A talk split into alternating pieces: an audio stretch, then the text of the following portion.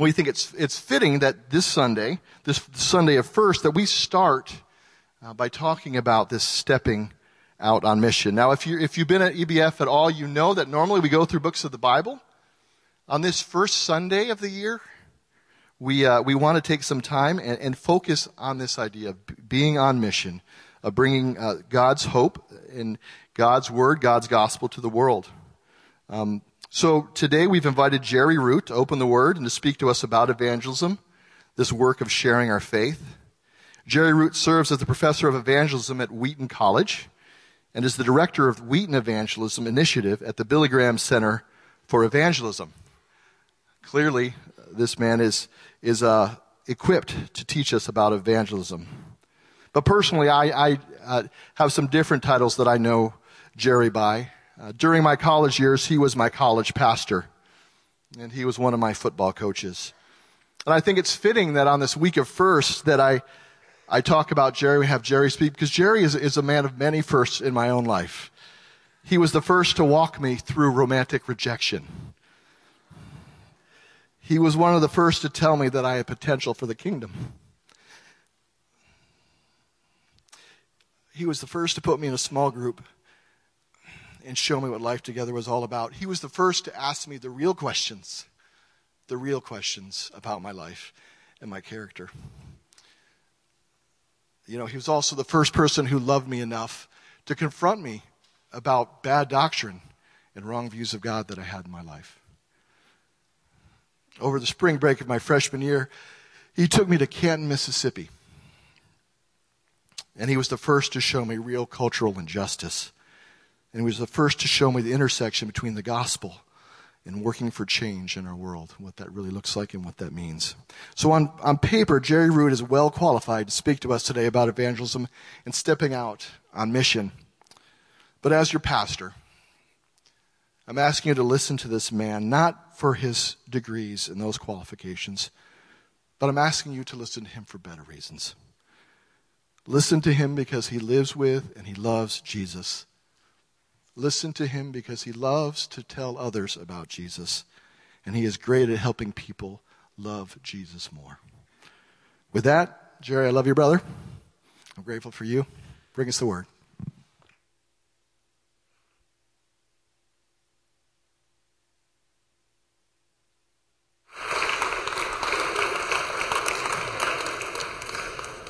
When his beard turns fully white, he'll finally be handsome. Bald, bespectacled, and white bearded. That's it. when they ask you about presents at Christmas time, don't be dissuaded by that. Just ask the follow up question Have they been good? Well, however they answer, they're cooked. So, anyway, thank you very much for letting me be here. I love your pastor and his wife. Um, I, when I coached football, I only had one first team All American uh, athlete, and he was an All American behind John's blocking. John's a gentle Ben if you meet him in real life, but when he strapped on a football helmet, he was a force to reckon with. Anyway, I want to take us to one verse. It's in Philemon, verse 6. I'm going to be reading it from the NIV 1984. Uh, there's a lot of um, English translations. I like them all but one. And um, I read them all, all the different ones. 1984 NIV on this verse is, my own opinion, the best translation of this verse. I translate it myself, I thought was the closest to the original. And Paul writing says, I pray that you will be active sharing your faith so that you'll have a full understanding of every good thing we have in Christ Jesus. The word full understanding, the phrase, is one word in the Greek, and it's epiginosko. It's the most intimate word for knowledge in the New Testament. And Paul is saying there's a level of intimacy we cannot know without that thread woven in the fabric of our spiritual life. So let's pray. Gracious Heavenly Father, I worship you for the privilege of being here with John and Layla and their family, with this congregation they love so deeply and serve, and even with people who, who are friends already that I know who are here. I am grateful. I'm grateful for the enthusiasm of the beginning of a new school year. I pray, Father, as this year begins, that there could be some things that will be said this morning that could be inspirational for these people throughout the year. It's nonsense to think that that could happen when one person speaks and a room is full of people whose hearts have different challenges, fears, uh, excitements, joys, sorrows, whatever. It's nonsense to think that one person offering up the crumbs they offer could say something that could touch every life.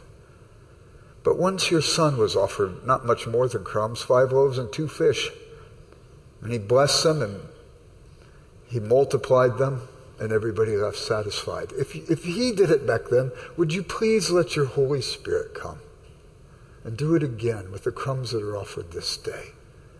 That every person would hear something that would trigger something in their heart and that they would each know how deeply they are loved by you because you gave them what they needed to hear this morning.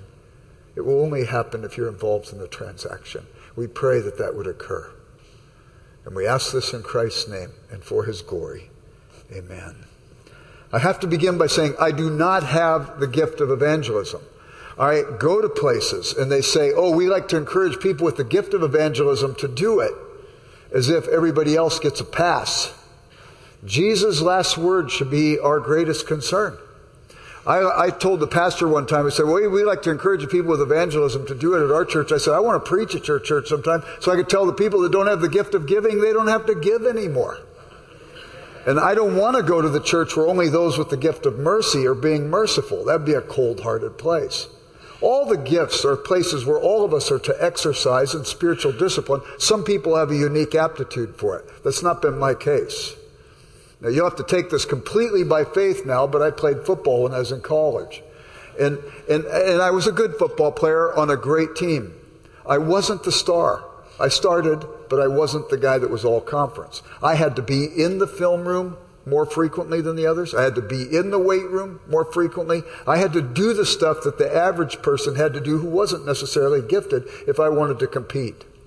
And I think as a result of that, I watched and studied the game. I think as a result, I was a decent coach. Let me be your coach, not as a person who has skill, but a person who's had to watch and learn from his circumstances so that I could encourage the bulk of you who maybe don't have the gift like me so that we could stay engaged and maybe you can learn secondhand some of the things I've learned.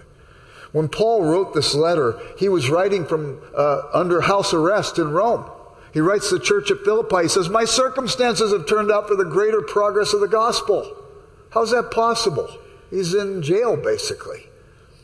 I, I, I, remember two different times in my life I've had men come up to me and say, Jerry, you got to pray for me. I'm the only Christian at my place of work and I'm miserable. Both times I put my hand on their shoulder. I said, Lord, look how miserable my brother is. Please take him home to heaven today. Get him out of here so he'd be out of his misery. Both cases, they knocked my hand off their shoulder. They said, What are you doing? I said, Well, there's two ways you can look at it. Either you're miserable or you're strategically placed. Start praying and opening your eyes and ask God, Why did you put me here? Paul's in a jail cell. He says, My circumstances have turned out for the great purpose. At the end of the book of Philippi, he writes them and says, The saints in Caesar's household greet you. How is it that he had his finger on the pulse of the Roman Empire when he's in a jail cell? He had a Praetorian guard there. He wasn't without a captive audience. The guy was doing work. I can imagine him sharing. He even says this, the, the, the whole Praetorian Guard knows about my imprisonment.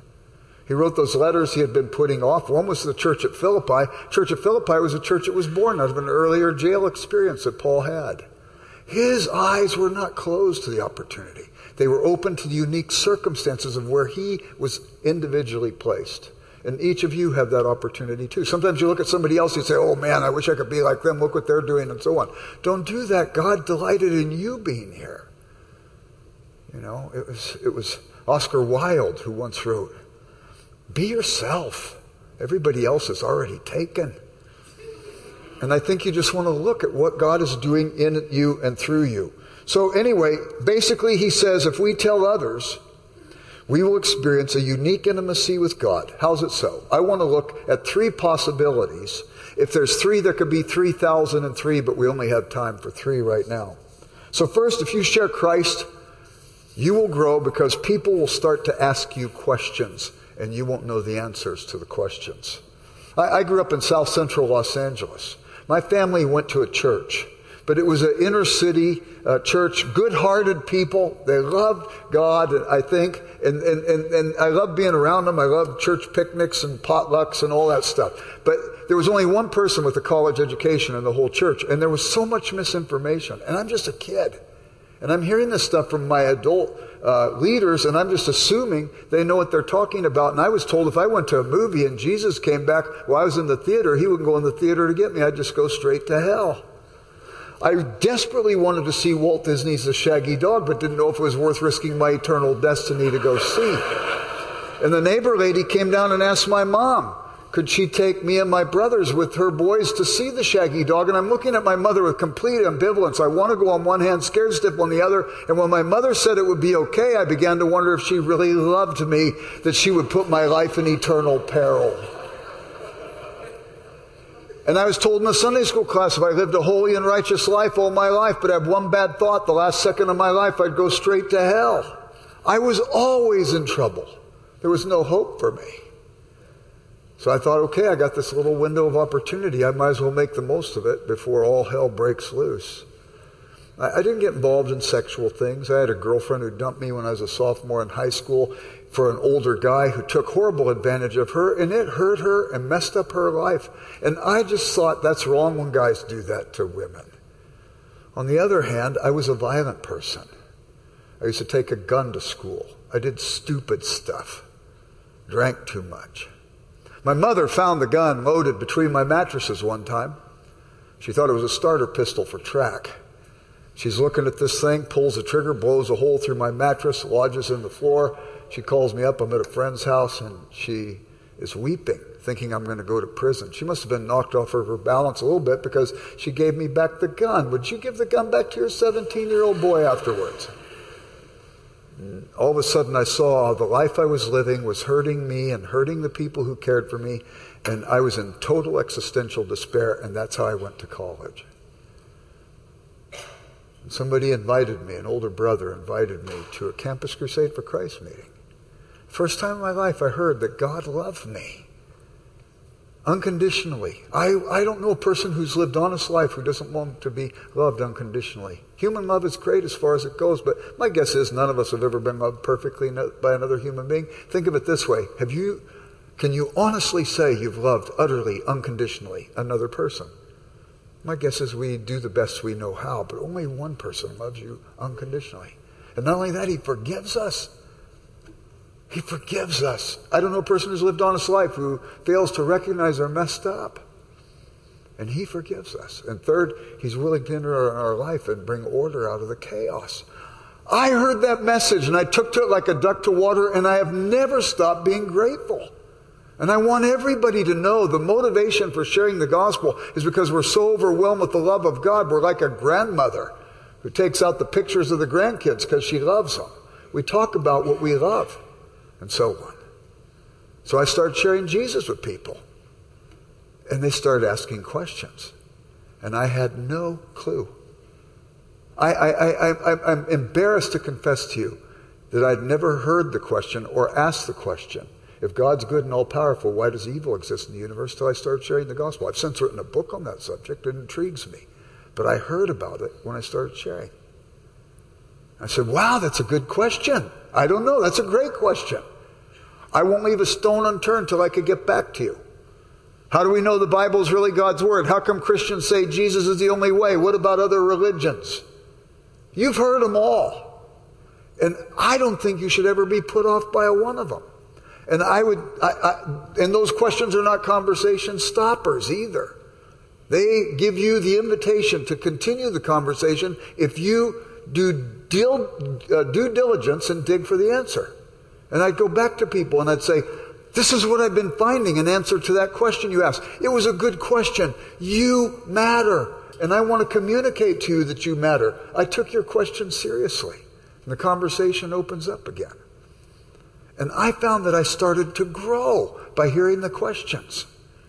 Questions I might not have heard had I not been engaged in sharing my faith. The other thing, too, is I learned not to be afraid of questions. C.S. Lewis said if our religion is objective, we must never avert our eyes from those elements in it which seem puzzling or repellent.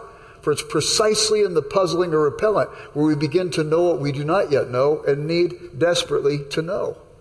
If you have no questions or doubts about your faith, you're delusional.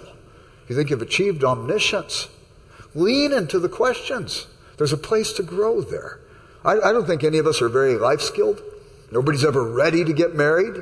If you waited till you were, you'd miss out on those joys. Nobody's ever ready to have children. I have four children and 15 grandchildren. Nobody's ready to have children. But if you waited till you were, the whole human race would end this generation.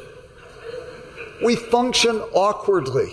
A toddler learning to walk falls down and gets bruised. A, a five year old taking the training wheels off the two wheeler falls down and gets abrasions. The adolescent's picking up a skateboard, sprains an ankle, breaks a wrist. I would like to say to you if you're not awkward someplace in your life, you're not growing. Don't be afraid of the awkwardness. Lean into it. Grow. And if you share your faith, you will grow. I, I, I, finished my Bible. I started reading the Bible when I was a freshman in college. As soon as I became a Christian, I thought everybody should read it from cover to cover. I finished my 47th read this summer. I'm going to finish tomorrow my 33rd read of the New Testament besides those 47 reads. I've read through the Greek Bible twice. Every time I read it, I see something I don't understand. Are you there? Every time I read it, I see something I didn't see before. Where did that come from? All this evidence that maybe it really did come from omniscience. But if I don't understand it, I just put it in the pending tray. Next time or two through it, I see what the answer is. Somebody says to me, Oh, the Bible's got so many contradictions. I say, You're not persuading me. I, I, I've stayed inclined. And I've seen so many wonderful things and how they get resolved in time. And I just, I just want you to know, you may have confusion with it. I've sailed my ship a little further on that sea than you have. And I want you to know the heart of the message of this book hasn't changed. It's this, the God of the universe knows you and loves you and forgives you and wants to be a part of your life. And so you hear people ask the questions, stay inclined, be in the Word, be bold, be awkward, grow. Second, you'll grow because people will scrutinize your life. You'll grow because people ask you questions. You'll grow because people scrutinize your life. I, am a messed up person. I came to Jesus with lots of garbage. I'm working on it. I'm seeing progress. I'm happy about that. But I, I guarantee you, Socrates said the unexamined life is not worth living. If you're not examining your life, scriptures repeated over and over again. Watch and pray, examine yourselves, and so on. If you're not examining your life, believe me, those around you will feel it's their duty to do it for you. I remember as a new Christian, I prayed, Oh Lord, discipline me. Discipline me, Lord. The next, the next three months were the worst months of my life. Everybody I knew felt it was their duty to come and make a path to me and point out stuff that was messed up. It was hard. I, have never prayed, Lord, discipline me ever since. I pray, oh Lord, keep me from a stiff neck, give me a soft heart, and teach me vicariously through the mistakes of others so I won't have to go through them myself. God is gracious to us. He wants to make us look more and more like the Lord Jesus. I don't know about you, but if that's true with me, He's got a lot of work to do. And sometimes He does that weeding and pruning in the very place where he has missional concerns. And if we get involved in those things, people will scrutinize your life. I knew a man once who said, I'd never put a Christian bumper sticker on my car. If I did, I'd have to drive better. You go share your faith, it's like putting a Christian bumper sticker on your life. People want to know if it's real. And you're going to find sometimes it's not what it should be in ways that you wouldn't have found out otherwise. And sometimes you're going to encounter somebody, maybe you hurt them. Or maybe you're going to find somebody else who's living in the wake of another well meaning Christian who didn't do it so well with this person and hurt them. You share your faith, you run into these people. What do you do then? What I've learned is I look at this person and I say, Tell me your story when they tell me their story, if, if they were hurt by somebody else, if they're hurt by me, I just ask their forgiveness. Try to do better. Learn from them. Let them know I learned from them.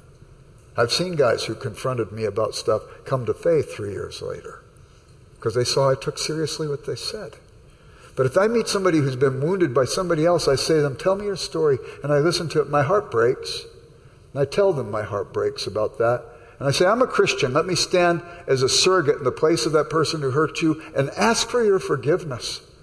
And I want to do this because I wouldn't want anything to keep you from seeing how deeply you are loved by God. You'll grow if you share your faith because people scrutinize your life. You'll grow because people ask you questions. Lastly, you'll grow because you'll start seeing Jesus show up everywhere in your life. In point of fact, I don't think we take Jesus to anybody. He's already there. He's more in love with every person you ever meet than you and I could ever be. We go to make explicit what he might already be doing in the circumstances of each person's life as he woos them to himself. And I think in that regard, we're really God's ambassadors. People want to know about Jesus. How do I know? Jesus said the fields are white unto harvest. He said the problem isn't whether or not there are people out there who want to know. Problem is, are there people willing to tell? He said, Pray the Lord of the harvest, raise up laborers. My guess is if you pray that, it won't be long before you'll be one of those laborers. I, I, I, had a friend, he, he pastored a church, and he said that he had a man in his church who uh, was a businessman and very successful businessman, started an engineering business from scratch. He was on the board of the church where this pastor served, but he said the businessman said, I want you to come see my plant uh, show, let me show you around. We'll go to lunch and talk about church business afterwards. My pastor Fred said he went to lunch with this guy. He couldn't believe the genius of the guy. 500 employees. He couldn't believe the complexity of the company. He couldn't believe the relational skills of this man. He walked through and he said, Hey, George, good to see you. Weren't you in that bowling league championship last night? How'd that go? Sylvia, it's great to have you back after your maternity leave. I hope you brought pictures of the baby. You need some more time off. My friend said, I knew him for years at church. But I never really got to know him till I got to know him in his workplace. You can know God for years at church, but you'll never really get to know him till you get to know him in his workplace. If you share Christ, you'll grow because people ask you questions. You'll grow because people will scrutinize your life, and you'll grow because you'll start seeing Jesus show up everywhere. And it's kind of cool. So, how do we do it practically? Let's look at some things. Number one, start with prayer. When I became a new Christian as a freshman in college, the pastor of the church I went to said, if God answered every prayer you prayed this last week, would there be anybody new in the kingdom? If I'm not praying for people to come to faith, I'm probably missing the opportunities when they percolate in conversations. He also said people who pray see lots of coincidences. How about if I just use prayer as a means to share the gospel? If you're more introverted and shy and, and, and, and so on, maybe, maybe this is a good way. Pray for people. 10 people in your life. I don't mean Aunt Gertrude in Freeport, Maine. Pray for her too. I'm talking about 10 people in your life who you have contact with. And just pray for them. And once, once every three weeks or so, tell them you're praying for them. My, one of my guys right now is Mark, who works behind the counter at the Walgreens drugstore. And I'm able to talk with him a little bit more every time when there's not a long line waiting. You want to turn people off, talk to somebody about Jesus where there's a long line waiting for them. But Mark's my guy now. But there was a guy named Brad years ago, been a former NFL football player. I used to live in Santa Barbara, California. If you believe in Jesus when you die, you go to Santa Barbara. But nevertheless, I was living there and I'd do uh, four working lunches a week. Brad was the guy who owned the restaurant. Every time I saw him, I would make sure I had small talk with him. Hey, Brad, I like the mahi mahi sandwich. I hope you keep it on the menu. Hey, Brad, how's business? Did you see the game last night? This sort of thing. Three weeks passed, and I said to him, You know what, Brad? I pray for you every day. I've never said that to a person and had them respond, Well, would you stop it? Most people are just happy somebody's praying for them. Next three weeks, small talk. That's it. Three weeks later, hey, Brad, I pray for you every day. He said, Jerry, you said that before. I didn't really believe you, but if you're saying it again, you must really be praying for me. I said, Brad, I never miss. He said, Would you pray for my boys too? I wrote down the names of his boys. I wish you could have been there Five months later, when my daughter came back from youth group to say, Dad, one of the guys brought Brad's son to youth group and he gave his heart to Jesus tonight. My kids know that God answers these prayers. It was about nine months after that. Brad came up to me and he said, Jerry, I got to talk to you after lunch. I called my secretary, he's a big guy, former NFL football player. So I said, okay, Brad, we'll go to lunch or excuse me, we'll go get coffee. We go down, we get coffee, and he pours out his life to me. The deepest we had ever been in conversation was, I, as, as far as spiritual things, was just me telling him I prayed for him every day. And he pours out his heart to me. Probably things were percolating inside. Where does he go with it? And he goes, the person he knows has been praying for him. Three hours he shares with me such brokenness and sorrow, weeping. I said, Brad, I think you need Jesus in your life. I shared the gospel in about five minutes, a simple gospel. Simple enough a child could understand, complex enough scholars have never plumbed the depths of it.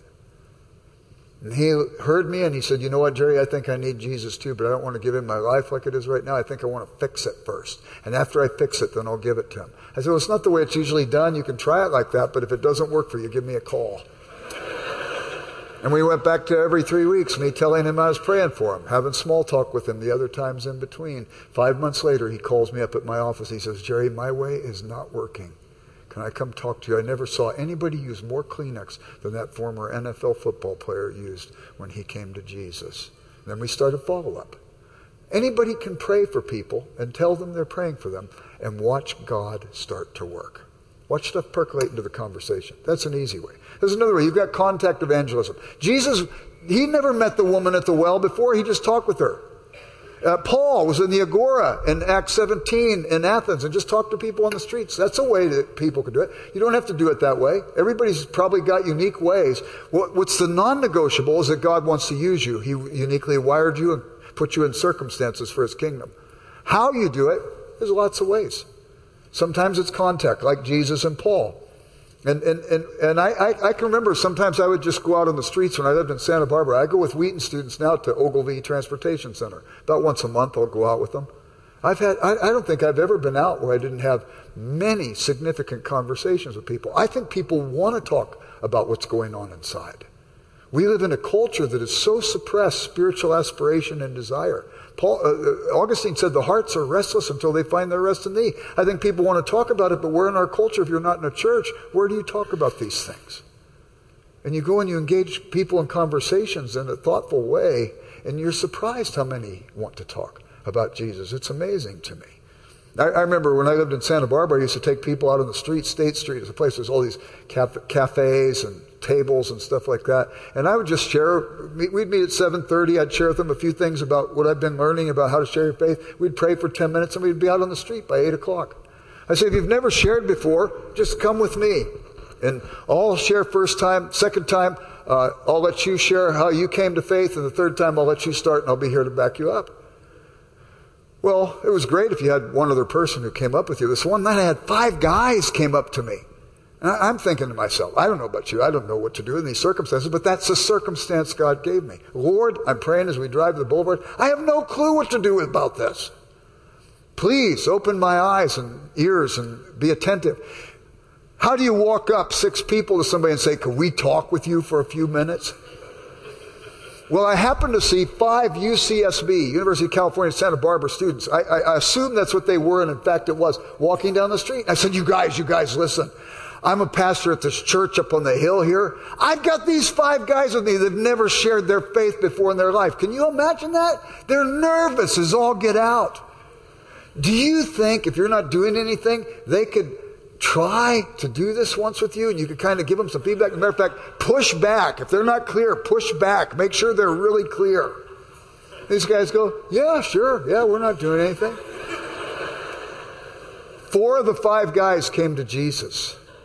And, and these five guys that went out with me, they lit up. One of them was a captain of the fire department. He later became the chief of the Santa Barbara County Fire Department. He led all kinds of people to Jesus, and whenever they had the Christian Firefighters Conference, National Conference, he was the guy teaching the classes on evangelism. And I was with him when he, it, it, I got to watch uh, um, the obstetrics of his first ushering somebody into the kingdom, spiritual birth. It was a blast, but that's just through contact evangelism. Doesn't always go well, but sometimes it does. Matter of fact, sometimes it doesn't go well if you're afraid of striking out, don't play baseball.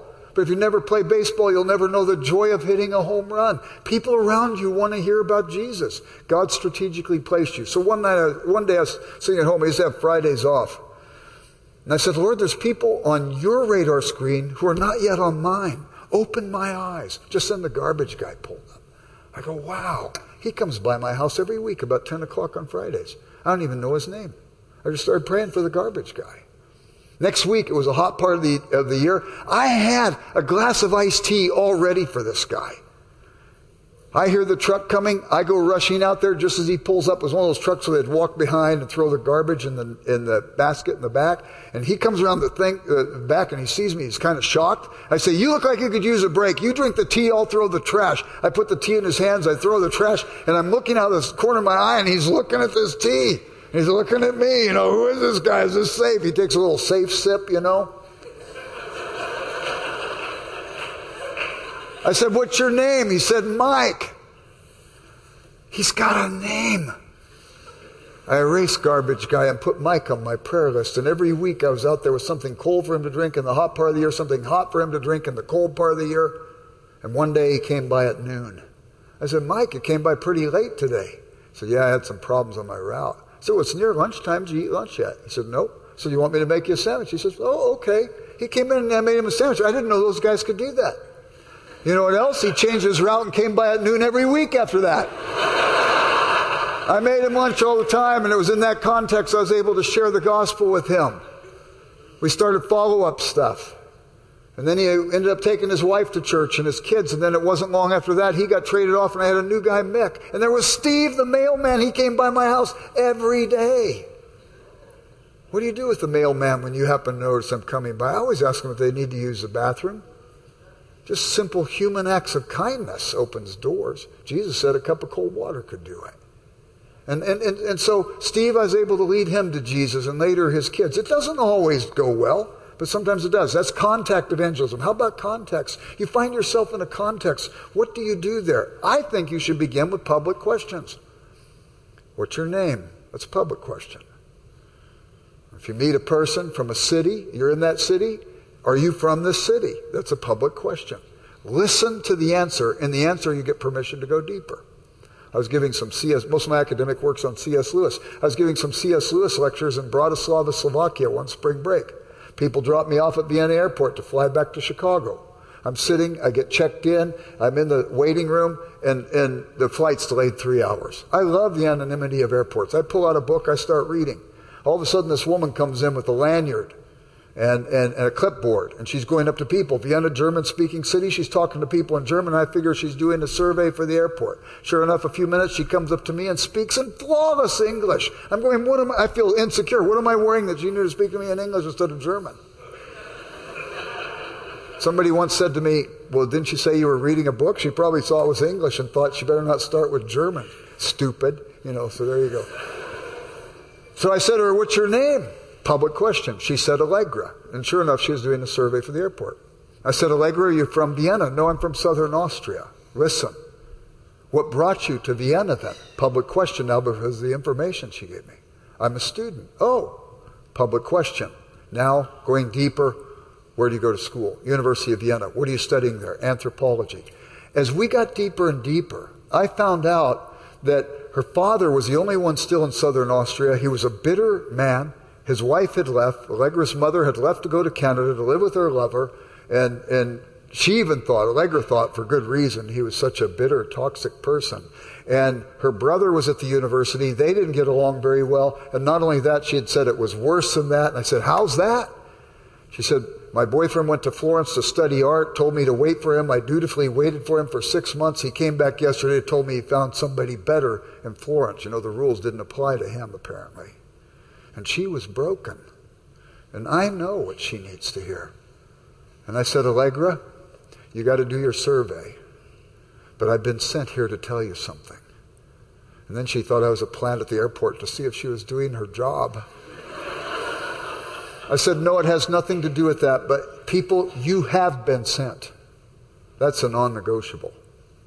I said, I have been sent here to tell you something. She goes through her questions real quick. How long it take you to get checked in? How long it take you to do that? So on. And, and, and at the end of her time, she looks at me and she says, What were you sent here to tell me? I said, Oh, Allegra, in a world where you feel so abandoned by so many, the God of the universe knows you and he loves you. Allegra, he loves you.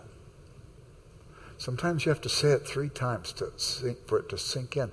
And I said, Allegra, he loves you. She burst into loud sobs. People are looking over at me to see if I'm torturing this poor girl. And she says to me in response through her tears, But I've done so many bad things with my life. I said, Oh, Allegra, he knows about everyone. And to prove his love for you, that's why Jesus died, to forgive you of all of it. He loves you. It's not that hard. And if you ask the public questions, you let that person in the contact situation take you deeper. I was on an airplane coming back from a theology conference. I'd read a paper at the theology conference. I get on the plane to fly back to Chicago from San Antonio. I'm sitting by the window. Guy comes in, sits on the middle seat. And he says to me, Rats, I've got a middle seat. If I'd have been really spiritual, I'd have given him my window seat, but I didn't do that not one of my better days. A minute later, a guy comes and sits on the aisle seat and he says, Professor Root. I go, You got the drop on me. I don't think we've ever met. I was at the paper you read at the theology conference. So he and I start talking a little theology. We got this guy in the middle seat. That's a circumstance that you didn't ask for, but you find yourself in it. Make the most of it. We talk for a minute later, and I turn to this guy and I say, What's your name? He says, Sean. I said, Sean, forgive us. We're at a theology conference. I don't want you to feel unincluded in this conversation. We don't want to talk over you. And then I said to Sean, Sean, are you a spiritual person? Because we're talking about a spiritual topic. It's public question. He says, I am, I am. I said, tell me about that. He said, I went to, to um, uh, Peru and studied with a shaman once. I don't know what you do when you hear something like that. I've never studied with a shaman. I have no clue what that experience would be like. But I do know this the Bible says God will not put out the smoking flax and he won't break the bruised reed. And if you see a little smoke or spiritual interest, believe that's an asset, not a liability. And I turned to Sean and I said, Sean, tell me about that. He said, I saved up my money. I saw I could study with a shaman. I saved up my money, my vacation time, and I went to Peru. And I spent three weeks with the shaman. I said, How was that for you, Sean? He said, It was the worst money I ever spent in my life. He said, What's in it for you, Jerry? And I said, Sean, it's all about this. The God of the universe loves us, loves us unconditionally. There's nothing you could do to improve his love, there's nothing you could do to diminish it. He loves you. And not only that, all the goofiness in our life, he forgives us of it all. And he's willing to enter into the life that we have lived and the messes that we have made. And he's willing to be Lord of our life and bring order out of the chaos. Sean goes, That's that's the most comforting thing I've ever heard in my life. And I said, Well, Sean, is there any reason why you wouldn't want to trust Christ right now? He said, None. And he prays with me on the plane and gives his heart to Jesus. The guy sitting on the aisle was a PhD student in apologetics at Trinity Seminary. He's used to building scaffolding, he's not used to obstetrics. And he's freaking out. And he turned to Sean the rest of the flight back and started speaking into his life words of encouragement and words of follow up. And it was so much fun. So much fun. Okay, so I could tell you a million stories. I got stories where it didn't go so well, but then I found out years later that the person, that was the, the spark that started them thinking, and years later they come back and tell me they've come to faith. You don't know where you are in the process. Just be faithful if you feel the promptings of the Holy Spirit to talk to somebody. But what about follow up? Let me tell you one last story about follow up so you'll know not to love them and leave them. When you have an opportunity to lead somebody to Christ, how can you encourage them to grow? So, I, I think that one of the best places you can share the gospel is at church. If, if, if, Pastor John gave all of you a seating chart and you had to sit in the same place every Sunday, you'd all rebel. But look at you, you sit in the same place every Sunday anyway. What if you became a pastor of your pew? Years ago, when I was pastoring, I, I, I had a woman come up to me just before the service started, and she said, elderly woman, and she said, Pastor, there's somebody sitting in my pew. I said, Wow, he probably doesn't know the rules. Maybe he's a visitor. Maybe you could sit behind him and pray for him during the service.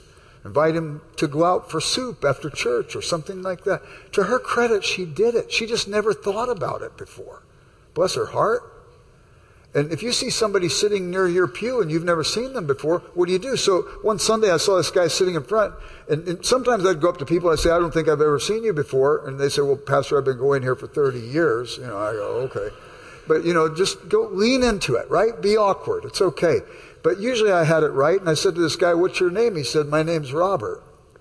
I said, Robert, you look like a visitor. I don't know if I've ever seen you before. He says, I am a visitor. I said, What brings you here? He says, I'm a UCSB student, and my, my girlfriend broke up with me this last week, and I per- feel pretty beat up, and I thought maybe I could go to church and find something. He could have come in and walked out, nobody talked with him. I said, You mind if I share with you the central message in the Bible? And he says, No. And I shared the gospel, and Robert gave his heart to Jesus. After I lead somebody to Jesus, I always take them to John 6 47. Truly, truly, I say to you, he who believes has eternal life. Did you believe? Yes. What do you have? Eternal life. I say, yeah, but it's not just forever. It's got a quality to it. I take him to John 17, 3. And this is eternal life, that they may know thee, the only true God, and Jesus Christ whom thou hast sent. It's about a relationship. And then I take them to Matthew 13, the parable of the sower, and I explain the three, the four soils to them. And I say, which soil would you like to be? And I've never had anybody say, I'd like to be the weedy one. You know, shoot for mediocrity. That's my aim in life. And I say to them instead, uh, they always say they want to be the fruitful one. I say, I want to be fruitful too. What if we start getting together and encouraging each other to be fruitful? And then we learn about Jesus. We learn about the love of Jesus. And then we learn about being in the Word. We learn about prayer. We learn about being in worship with other believers, and then we learn about being in small group with other believers where there could be some real life sharing. We learn about giving time and resources so that we can cultivate magnanimity. God doesn't need our money, He's doing fine. But we don't want to cultivate hoarding self interest. And then we talk about sharing our how to be filled with the Spirit. And then we talk about sharing our faith. And I took Robert out to UCSB's campus and we, we talked to some people and Robert saw it wasn't so hard. Nobody came to faith. I wish I could say the whole world blew up with revival and all that stuff. Nothing happened. That next week, Robert calls me up and he says, Jerry, I'm talking to my roommate, Paul. He's got some questions. I don't know how to answer them. Can we come up to your office? I said, Yeah, come on up. They came up. I was able to answer Paul's questions. I don't know if we get to the bottom of any of these questions, but you could get substantive answers, satisfactory answers. And, and I said to Paul, Is there any reason why you wouldn't want to trust Christ right now? He said, None. And I could have just jumped in and prayed with him and missed a great opportunity. I said, Robert, why don't you, why don't you pray with your roommate? And he prays with Paul. Paul trusts Christ. And then Robert starts following up Paul. And then those two started going off to, to share Christ with people that they met on campus. And then the amazing thing is about six months later, about six months later, Robert says he's leaving Santa Barbara. He's going to San Diego. I say, why are you going there, Robert? He says, because my family all live there, my friends live there, and they don't know Jesus yet, and I want to be in proximity to them. He left my life. Shortly after that, I went to Wheaton to teach to teach uh, uh, at Wheaton College. And when I went to teach at Wheaton College, Robert was out of my life. I was out of Wheaton, and wasn't long, after several years, I was invited to go to Talbot Seminary, which is a graduate school at Biola University, to do special meetings with the seminarians. I'm supposed to meet them the first day for breakfast at this restaurant. How many of you have been to Southern California before? Do any of you know the restaurant Mimi's? Looks like somebody went in and shot it with a foo-foo gun, that place. It's kind of a crazy place. I'm pulling into the parking lot to meet with these seminarians, and who's pulling in right next to me in the parking lot? Robert! I go, Robert, this is so weird. You moved to San Diego, I moved to Chicago. Here we are pulling in this parking lot in La Mirada, California. What are the odds of that? He says, No, no, no, Jerry, I'm here to have breakfast with you. I said, No, no, no, Robert, I'm here to meet with seminarians. Oh my heavens. And he's pastoring a church in Arizona these days and leading people to Jesus, and isn't it fun? People, God wants to use you. You matter. Your circumstances for the greater progress of gospel. And if you share the gospel, you'll grow. People will ask you questions, you'll grow. People will scrutinize your life, you'll grow. And you'll keep seeing Jesus show up. And it's cool. Let's pray. Father, I pray that every person within the sound of my voice will have this day heard your voice that you will take the crumbs and multiply them even after this morning. And I pray every person within the sound of my voice would see at least one person come to faith this year. Because people need to know that they are loved by you, that forgiveness is a real possibility, and that you are intimately interested in entering their lives and bringing order out of the chaos. Let them see those joys this year, I pray, for Christ's sake. Amen.